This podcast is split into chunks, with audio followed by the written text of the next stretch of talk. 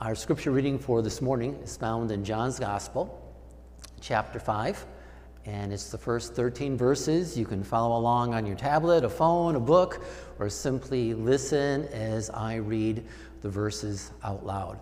And I invite you to join with me by standing in reverence and respect to God and His Word as we hear these words from the book that we love. Sometime later, Jesus went up to Jerusalem for one of the Jewish festivals. Now, there is in Jerusalem near the sheep gate a pool, which in Aramaic is called Bethesda, and which is surrounded by five covered colonnades. Here, a great number of disabled people used to lie the blind, the lame, the paralyzed. One who was there had been an invalid for 38 years. And when Jesus saw him lying there, and learned he had been in this condition for a long time, he asked him, Do you want to get well? Sir, the invalid replied, I have no one to help me into the pool when the water is stirred. While I am trying to get in, someone else goes down ahead of me. Then Jesus said to him, Get up, pick up your mat, and walk. And at once the man was cured, picked up his mat, and walked. The day on which this took place was a Sabbath. And so the Jewish leaders said to the man who had been healed, It is a Sabbath. The law forbids you to carry your mat. But he replied, The man who made me well said to me, Pick up your mat and walk. And so they asked him, Who is this fellow who told you to pick it up and walk? The man who was healed had no idea who it was, for Jesus had slipped away into the crowd that was there. God's very word. Thanks be to God, and you may be seated.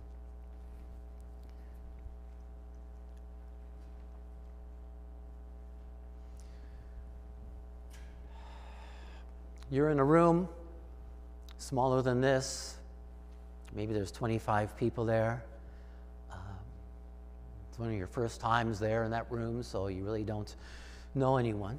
And you're just waiting. You've been in that situation.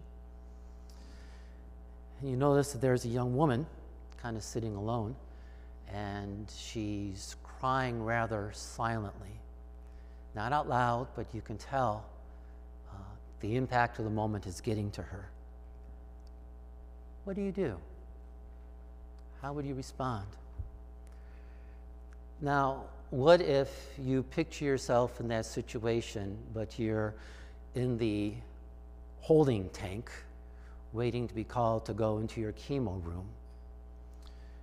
In the tank, you can be there for a couple of reasons. You can be there waiting for them to call you in, or you can be waiting for them to do blood work because they have to do blood work before the chemo so that they make sure everything is right. And then they mix this cocktail of poison that they're going to seep into your body.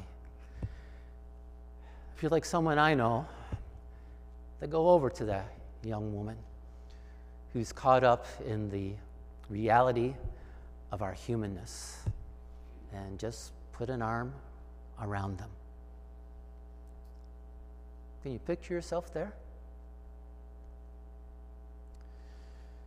Now switch course. You're in another place.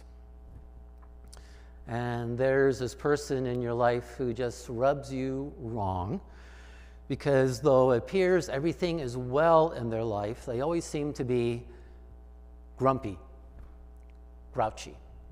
Nothing is right. All is wrong. Your level of sympathy and your level of care is not quite as high for them as it would be in the first situation. And this is where the difference is between us and Jesus, right? Jesus' level of care and sympathy and love is not determined based on personality or situation. Even in our less than stellar days, his love never fails. His care is always there. It never wanes, it never slows, it never stops. We see that here in this third miraculous sign that John records in his gospel. Out of the incredible compassion of the heart of Jesus, he comes to give life to someone who had none. We know that sin has so ruined the human heart that we are natural grumblers, ungrateful creatures outside of God's grace. And so we see this in this story. Not so much for the grumbler who is there, but for Jesus who walks on by him. The Gospel of John. John has one big idea in his Gospel. The big idea is this the Trinity, who created the first creation and brought the first creation into being, that creation has been marred by the sin of humanity. Here comes Jesus, and he is bringing a second creation called the kingdom of God. And everything that was marred and destroyed and ruined by humanity in the first creation is now redeemed and restored and brought to life by Jesus in the second creation, in the kingdom of God. He is the one who is restoring and redeeming and making what is right from what humanity made wrong. And so, John, as he's describing this of Jesus coming in this second creation, bringing with him the kingdom of God, uses these miracles, seven of them in his gospel, but he doesn't call them miracles. The other gospel writer calls them miracles. It's a word, a Greek word would be dunamis, from where we get the word dynamite. It's a word of power and strength. But John doesn't use this word. He uses a different word. He uses the word sign. The word sign, which is like a pointer. When Jesus comes to do a miracle, it's not just looking at the miracle itself, Jesus uses the miracle to point to something greater than the miracle itself. That pointer is the coming of Jesus and bringing the kingdom of God and the restoration of humanity. And so when we look at the miracles in John's gospel, he calls them all signs because they point to something bigger and better and more profound than the miracle itself, to Jesus and why he came to earth. So that's a bit of an overview again of the Gospel of John. So let's look a bit at chapter 5. I'm going backwards. Here we go. John notes that this sign took place around one of the three great Jewish feasts. He didn't have to put that in there, but he put that in there. Why did he put that in there? He put that in there to get the reader thinking okay, so this is bringing my mind back to the time when the feasts were instituted, which is when Israel was in the wilderness. Okay, so in a time in which Israel was starting to celebrate this feast in the wilderness. That's when this sign took place. He draws us in the beginning of this story to the 40 years when Israel was wandering in the wilderness. So we're going to take that, we're going to stick it in our pocket, we're going to pull that out in a little bit. And the place where this took where this happened in Jerusalem is called by the pool of Bethesda. And there's a footnote in our Bibles, at least in most of our Bibles. The verse says that when the waters were stirred, the legend surrounded that when the waters were stirred, that the first one into the pool would be healed. Archaeological evidence shows that uh, the pool was fed by underground pipes. And even by John acknowledging this, he's not saying that he believes it, but he's talking about the legend that was there with the pool of Bethesda because there's no record of anyone being healed being the first time in the pool. But this is where people who had disabilities were placed. They were placed by the pool of Bethesda. It's a picture of the ruins, but the location is quite interesting. The, the location is circled up on the, uh, the top in red, and you can see it's real close to the temple area. It's by the sheep gate. And what goes through the sheep gate? Sheep. That's where they bring the sheep to go into the temple for the sacrifices, right? And you can see the people, they live in the second quarter, they live farther to the west, they live in the upper city, they live in the lower city. They live, they, they shop, they, they do all of life, not by the sheep gate. Because who would want to go in by the sheep gate? Because where there are sheep, there is poop. And who would want to walk through that? Still, who did the city leaders put by the sheep gate? People they want out of the way, that they don't want to see. Who would do that? Do we ever put people who are eyesores or, or people who might make us uncomfortable? Do we ever try to stick them to the side so that we don't cross their paths, get in their way. It's interesting that the people knew that the place where they could be was by the sheep gate. And the people were there, the needy people, people who fit every kind of needy description blind, lame, paralyzed, afflicted, diseased, broken, invalid, all kinds of hurting people, hopeless people, suffering people. This was their place. Again, who would naturally go by there? Would we? Well, we know one who made his way there. His name is Jesus. And it reminds us in times of our suffering, in times of our brokenness, in times when we are feeling alone or pushed to the side, who is always walking up to us. It's the man. And so we get into the story a little bit further. The third sign it talks about a man who had a malady or who had a weakness or an illness for 38 years. A lot can happen to someone in 38 years.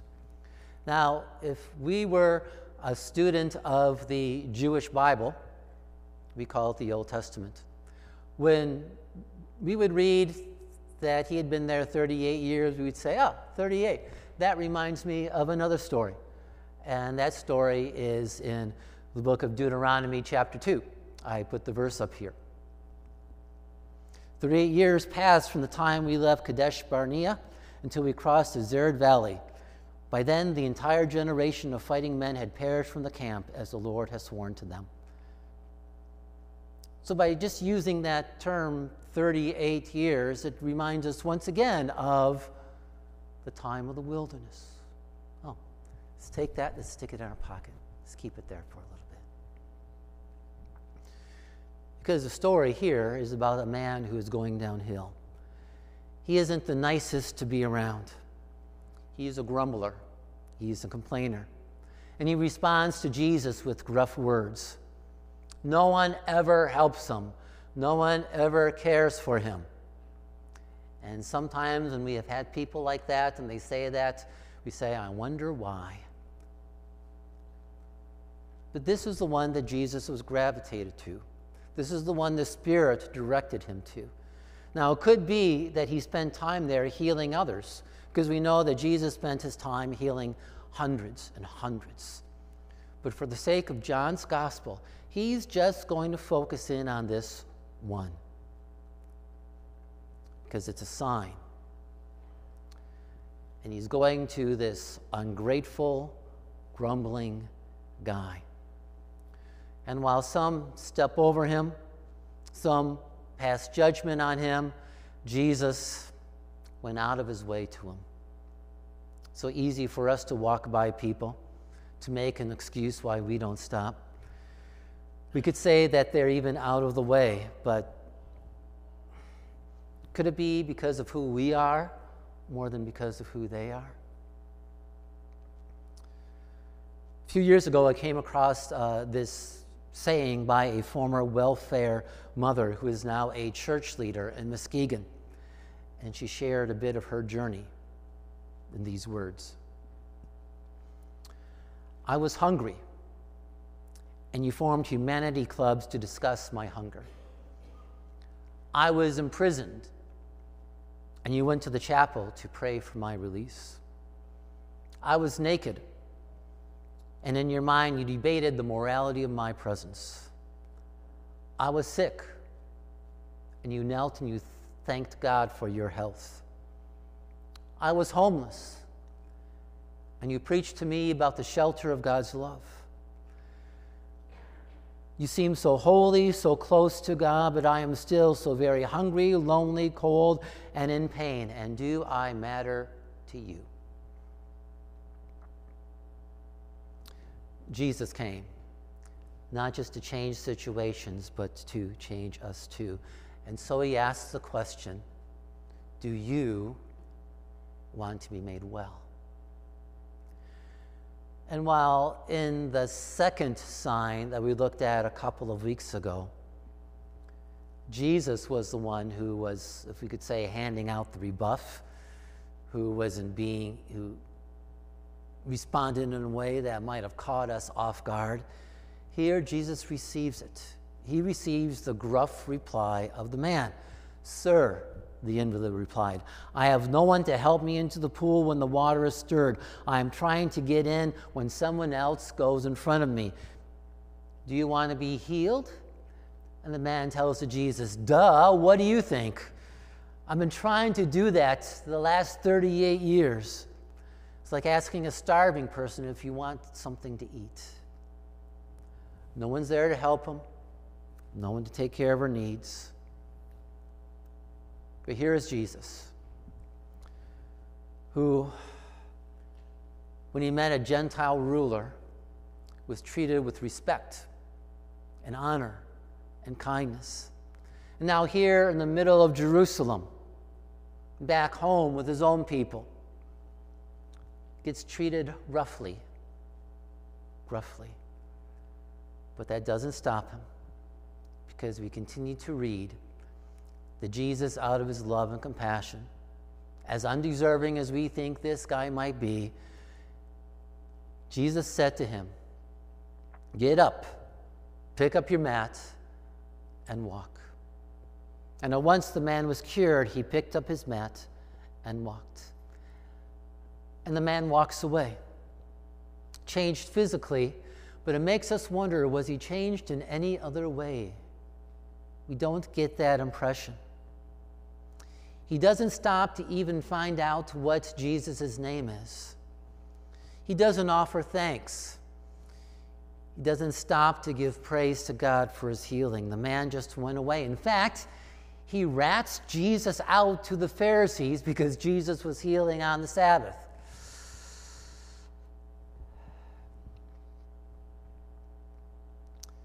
This is so unlike what we would expect or what we would hope to read. But this is the story of the third sign. And it says, Jesus walked away. So, what does this story mean to us? What's God trying to say to us, especially in the bigger picture of God's kingdom? I'd like to share just a few things in closing. One is to remind ourselves that Jesus loves undeserving people. The story talks about how Jesus looks at people, regardless of their personality or their circumstances, through divine eyes and showers grace upon them. Even though he never received thanks for the healing, and even though the man gave the Pharisees ammunition, Jesus loves undeserving people. And you know who's part of that? I am. We are. We're part of that as well, aren't we? Even though we can try so hard to look like we are so deserving of God's love, oftentimes we treat our sin and our disobedience and our disrespect like a parking ticket We pay it, get it taken care of, and we move on without realizing the, the real depth and the hurt that our sin brings to Father God and how it hurts Him. We need to be reminded that Jesus came to offer His flesh and blood as a sacrifice for our sin, and then on the third day, Father God raised Him from the dead. So anyone who comes to the cross finds forgiveness and life and freedom. Jesus came to us who are so undeserving of his love. So undeserving. He came for undeserving people. Secondly, Jesus calls us to love whoever. We shouldn't think that in the story of John 5 that because of how it turned out, Jesus, Jesus should have left this man alone. Wrong choice, Jesus. You should have picked someone else at the pool, someone who was more thankful, someone who responded differently. Nope. Nope. Our application is that the ministry that we do, the care that we show, the compassion that we extend to others is not based on a hope of what we get in return or even hoping that somehow we will be acknowledged for what we do. Because at times we will show love and care and concern, and we will reach out as best we know how, as being the hands and the feet of Jesus. And there will be ungratefulness at the other end, but that doesn't matter. It doesn't matter. If service turns out different than, than we hoped, it doesn't mean that it was wrong. Love remains love, goodness remains goodness, grace remains grace. Even if a person snatches it up without saying thanks. He calls us to love on whoever. Then, third and lastly, Jesus came to change our hearts. This is where we take those things we put in our pocket and we're going to put them back out again. However, there was a bunch of grumbling people. It would have been those people for 38 years out in the wilderness. And John's giving us two big hints that pulls us back to the time of the Exodus. And somehow, somehow Jesus, his healing is connecting us in this story to what's going on back in the Exodus, back in the wilderness. We have in the story of the Torah Israel will wandering around the wilderness for 38 years. And believe it or not, no matter that Father God brought them out of slavery, gave them a promised land, gave them food called manna, food called quail. Uh, they still grumbled once in a while. How many times do you think they grumbled in the wilderness? That's recorded. 13 times it's recorded that they grumbled in the wilderness. Here's one. The whole Israelite community set out from the desert of sin, traveling from place to place as the Lord commanded. They encamped around Rephidim, but there was no water for the people to drink. So they quarreled with Moses and said, Give us water to drink. And Moses replied, Why do you quarrel with me? Why do you put the Lord to the test? But the people were thirsty for water there, and they grumbled against Moses. They said, why did you bring us up out of Egypt to make us and our children and livestock die of thirst? And then Moses cried out to the Lord, What am I to do with these people? They are almost ready to stone me. The Lord answered Moses, Walk on ahead of the people. Take with you some of the elders of Israel, and take in your hand the staff with which you struck the Nile, and go. And I will stand there before you in the rock of Horeb, strike the rock, and water will come out of it for people to drink. So Moses did this in the sight of the elders of Israel. And he called the place Massa and Meribah because the Israelites grumbled. The point is, even there in the time of the Exodus, when people were ungrateful and they grumbled, God rescued them. God still had compassion on them. They were an undeserving group, and He rescued them. And then comes Jesus. He came for the grumbling, He came for the undeserving, He came for us. And He came to change us so that we wouldn't stay the way that we are, but to have His life flowing through us. Because outside of God's grace and outside of God's mercy, we are just a bunch of grumbling people. And it is our disobedience that has broken our relationship with God. But then God steps in. God always steps in first. And He stepped in to show His great love by sending Jesus to restore us, to redeem us, and to set us on a journey of being a part of the kingdom of God, to speak about His love and His care and compassion. He created us to be in a love relationship with Him. And He came to transform us, to turn us into thankful people and God praising people. So here's the closing.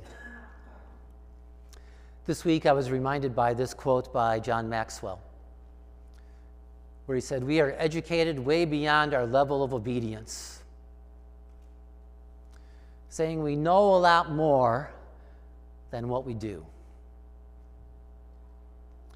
So, under your chair are two pieces of paper, and there are pens in your row.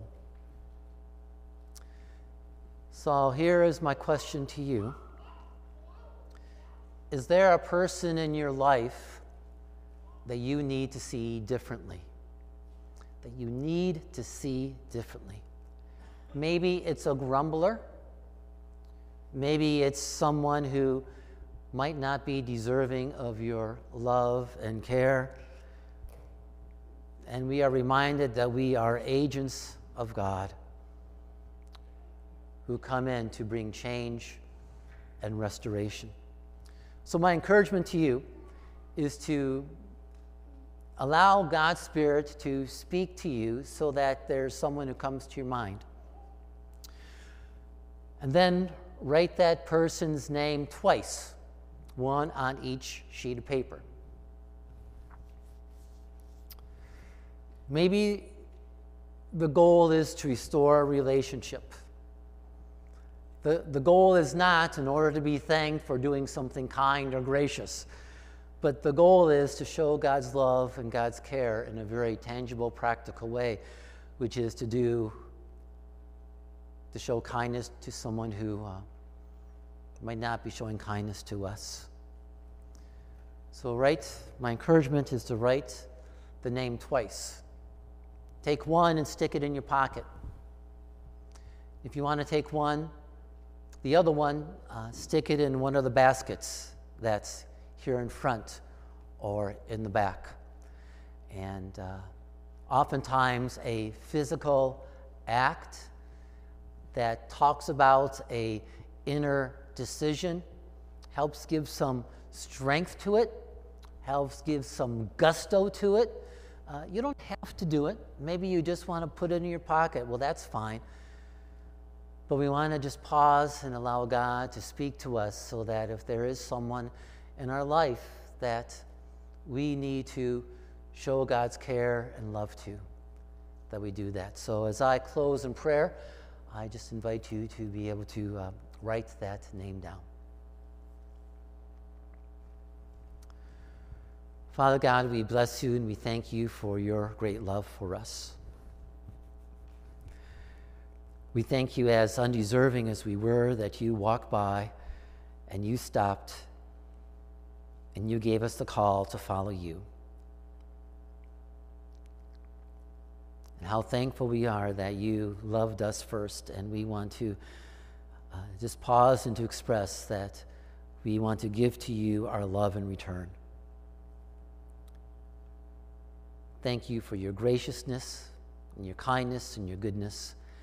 And we pray, Father God, that you would use us to bring your kindness to others.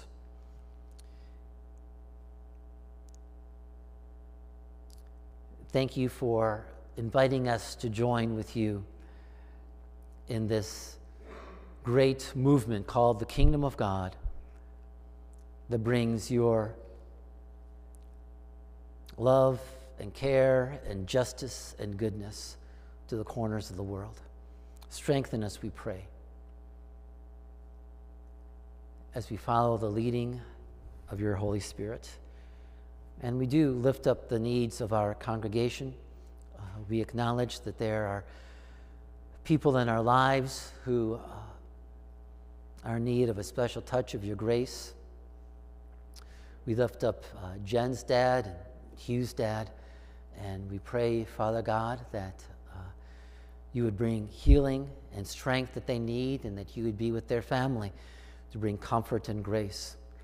We pray for Pam and for Joe, and that you would bring uh, health and healing into Pam's life, and that you would surround their family with your comfort. We pray for baby Quinlan. We pray, Father God, that you indeed would bring uh, blessing and care and healing to that child that is within Shauna. And for Shauna and for others, uh, Annalise and Alyssa and Danielle and Catherine and Kylie. We pray, Father God, for safety for the babies that they carry. We pray for safe deliveries for that child and for mom. We pray, Lord, that you would give patience in the time of waiting. There are other needs that we have as well that we lift before you. And uh, we pray, Father God, that you would uh, hear our prayer, hear our longing. We thank you that you walk by us in our time of need.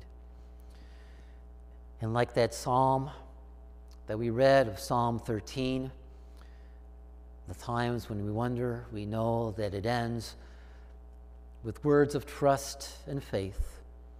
And we pray that those would be our words as well to you. We pray this in Jesus' name. Amen.